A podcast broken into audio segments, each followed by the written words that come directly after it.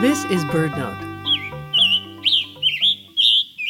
A day of watching birds is nearly always a day of surprises, and an August day brings surprises unique to the season.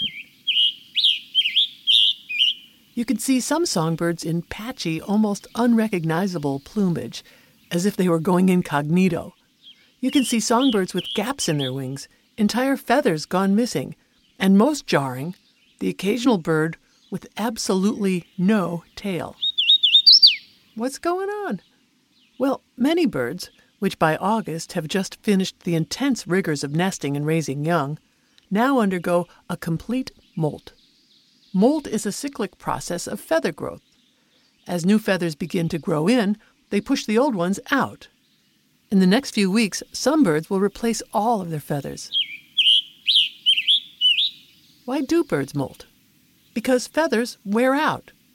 Songbirds, like the scarlet tanager and hooded warbler we've been hearing, birds that migrate long distances need to complete this process on a tight schedule. They need to be ready before it's time to strike out for Central America in September.